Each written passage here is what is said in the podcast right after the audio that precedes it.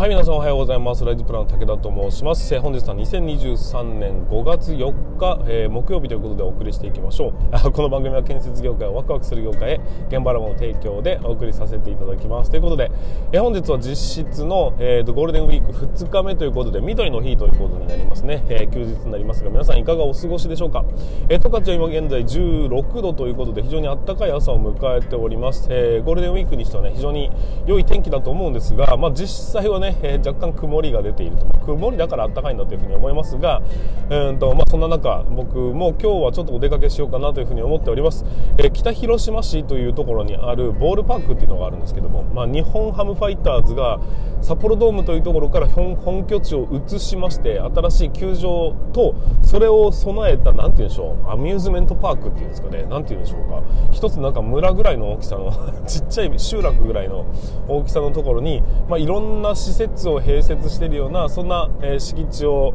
計画しておりましてその一角にちょっと遊びに行こうかなというふうに思っております。あのなんかねまだ全部、えー、開開放してるわけじゃないんですけども作っては開放し作っては開放しってまだまだ絶賛、えーと、作ってる最中のところに進んでいくというような形になっていきます、まあ、結構ね面白そうなんですけど僕はその、まあ、中にあるアスレチックのところに遊びに行こうと思ってるんだけど僕単体で行くと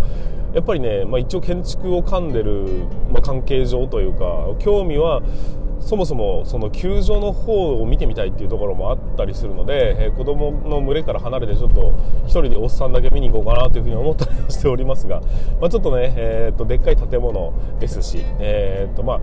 建築的にもねいろんな工夫を凝らした建物だということなので、まあ、楽しみに僕もねしていきたいなっていうふうに思っております、まあ、これから3日間4日間ぐらい、えー、とまだね連休は続いていく格好になりますが、えー、なんか各地で交通事故も結構起きているということになりますんで特にね車車で運転される方に関しましては、えーと、最新の注意で行っていただき、うんと、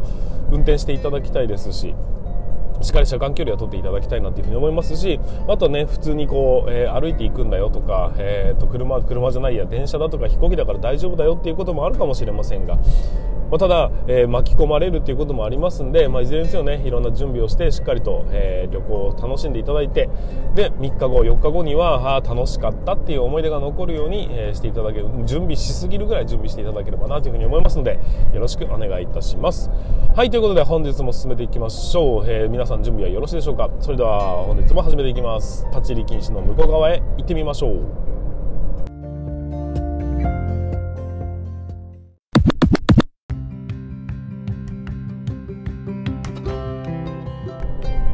はい改めまして皆さんおはようございます。ライズプラン武田と申します。建設業を持ち上げて楽しい仕事にするために YouTube チャンネル建設業を持ち上げる TV を運営したり現場ラボというサイトでは若手の育成働き方改革のサポートをしたりしております、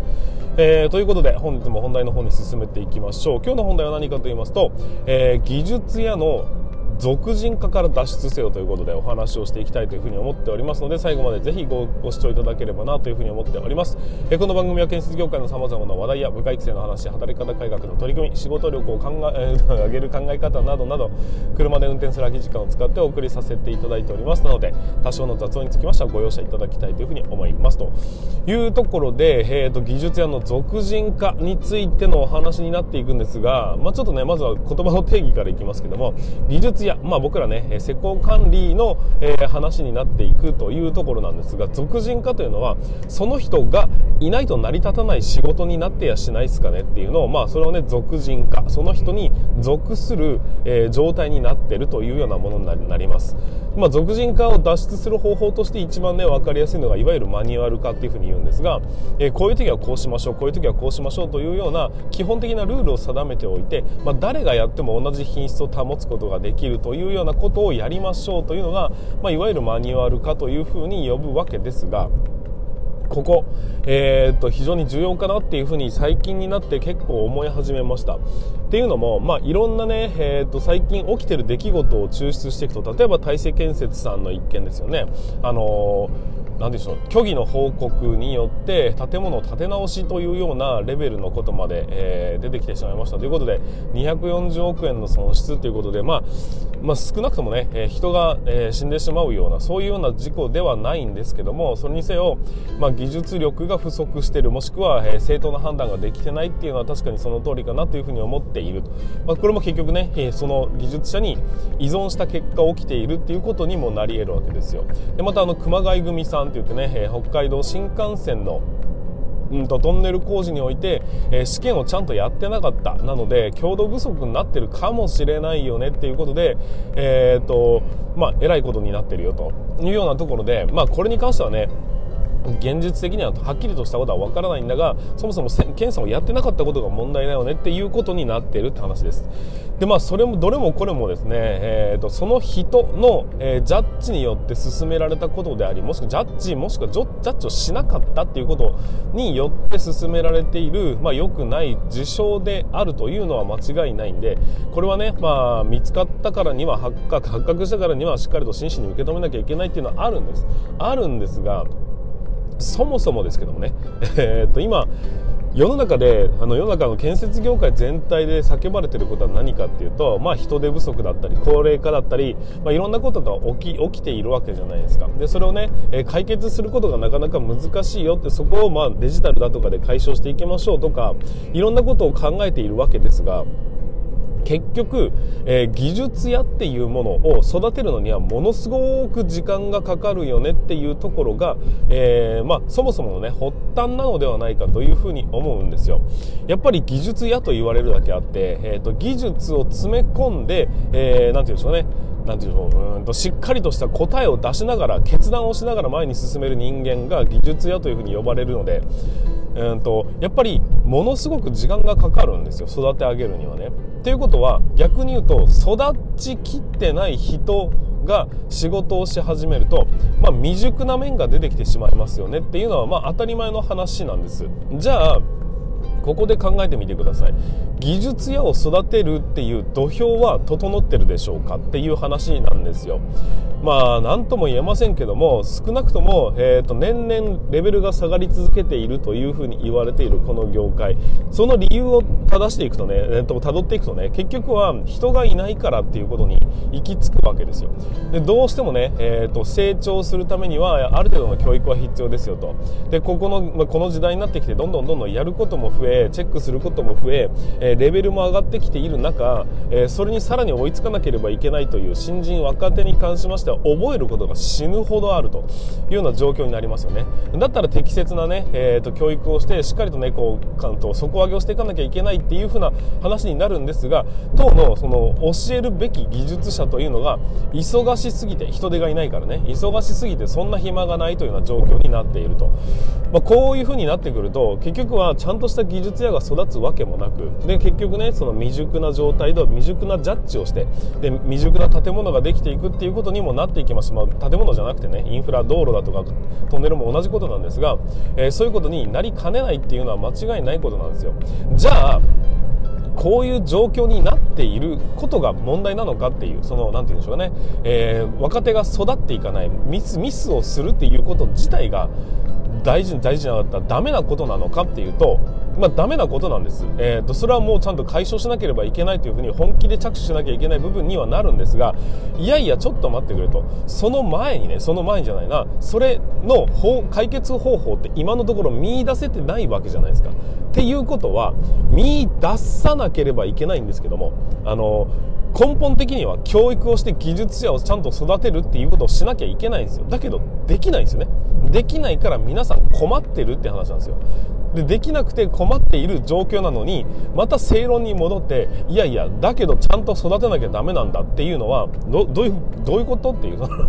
いや無理なんだっていう、えー、っとどんどんどんどんこうなってループする議論になり続けているだけの話なんですよ。やっぱり育てなきゃダメだよね。いやでも育たないんだよね。いや育たないとは言っても育てなきゃダメじゃねえかと。いやだけど育てる人間がいないんです。いやとはいえ育てなかったらまずいでしょって何でしょう。全然ボタンが掛け違った状態で何の解決策も見出せないえただのえ水かけ論になってしまってるということなんです。だから技術屋じゃなければいけないというゾーンを少しでも狭くしていくっていうことが何よりも重要なんじゃないかなっていうふうに思ったんで今回は俗人化から脱出しなきゃダメなんじゃないですかっていうのが僕の、えー、結論になるわけです。当然その人その場にいないとね、えーと、状況だとかを加味した時にその人の出す答えっていうのがものすごく重要なんだと言ってることはわかるんです。それは重要な場面っていうのは当然ありますしそういう時にはもうバシッとね技術やたる、えーと、見解を持って、えー、前に進まなきゃいけない状況だってあるでしょうとだけどそうじゃない場面もたくさんありますよねっていうところを俗人化しないである程度マニュアル化とかね、えーと、その人が、えーと、自分の判断でやらなくてもいいような状況をえーと、どんどんどんどん増やしていかなきゃいけないんじゃないですかっていうふうに思うんです。これが俗人化からの脱出です。まあ、当然先ほどから言ってる通りその人じゃなきゃその場にいなかったら、えーと、その状況をしっかり把握しなかったら出せない答えもあるとは思うんですだけど誰がどうどう考えたって例えばね使用書に書いてある通りの答えであればその人が判断しなくても判断できることってあるでしょだけど使用書には書いてない状況になった時にあれどうすればいいんだろうっていうところがいわゆる俗人化せざるを得ない状況な場所なんじゃないかなっていうふうに僕は思うんです。だから、えーと、俗人化しなければいけないところと俗人化しなしなくてもいいところをしっかりと区分けをして要はマニュアルで対抗できるような部分につきましてはどんどんマニュアル化していこうぜと。でそのマニュアル化っていうふうなことをする理由は何かっていうとどんなに素人だったとしても、えーと、しっかりとね回答を出すことができる。要は労力をかけなくても、えーと答えを出すことができる部分については逆に言うと技術屋に頼らないようにしませんかっていうことをやっていく必要があるというふうに僕は思うんですよ。まあ、例えばね、えーとまあ、結局話は、えーと、効率化の方向に戻っていくことになるんですけど例えば、えーと施工図を書くということって、まあ、書かな書くことは技術力が必要なことではあるんですがだけど技術屋じゃなきゃいけないという言われはないわけですよ。誰でも書けるんです。その訓練をすれば。ただそれが合ってるかどうかのジャッジっていうのは技術屋じゃなきゃできない可能性が非常に高いというような部分になってくるのでだからチェックっていうところに技術屋の力を使うのであればそれ以外のところは、えー、技術屋じゃない人が、えー、もしくは機械が何か代替する代替するっていうことが大事なんじゃないのっていうことなんですよ。例えば日々の日報を記録するっていうことなんて別に、えー、その人じゃな技術屋じゃなきゃいけないなんて言われないないですよね。今日何をやってるのかっていうことを、えー、記録していくのが日報なわけですから。だとしたら技術屋の仕事技術屋の技術を使わなきゃいけない仕事からは剥していくっていう風にして技術屋が自独自の判断でやらなきゃいけないところはやらなきゃいけないで残すんですけどもそれ以外の仕事というのをどんどん技術屋じゃなくても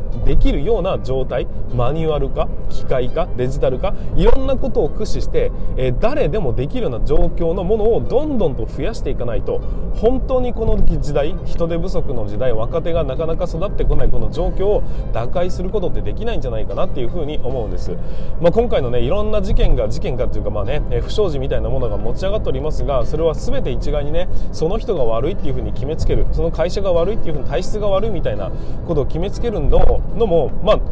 結構でございます。結構でございますがそれじゃ根本解決にはならないわけでその人をもっと強化しましょうって言ったらもっと仕事が増えるっていう方向にただ進むだけじゃないですか。それだと解決になってないんですよ。だって人が増えないんだから。だから人が増えないっていう前提でも、えー、今後ね立て直しをしっかりしていくっていうことで考えていくんであればやっぱり技術屋の技術屋たる仕事を技術屋にやってもらう。部分をもうしっかりと強化してで技術屋じゃなくてもいい仕事はもうどんどんどんどんその人以外の人たちが、えー、代行していくようなやり方をしないと僕はね根本的には解決できない問題なんじゃないかなっていうふうに見ておりますというお話なんです。やっぱり人は間違えますから間違えたとしても大丈夫な、えー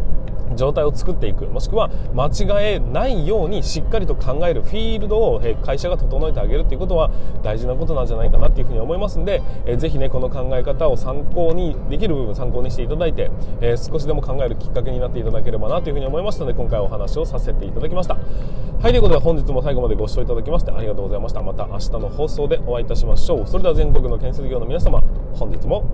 ご安全に。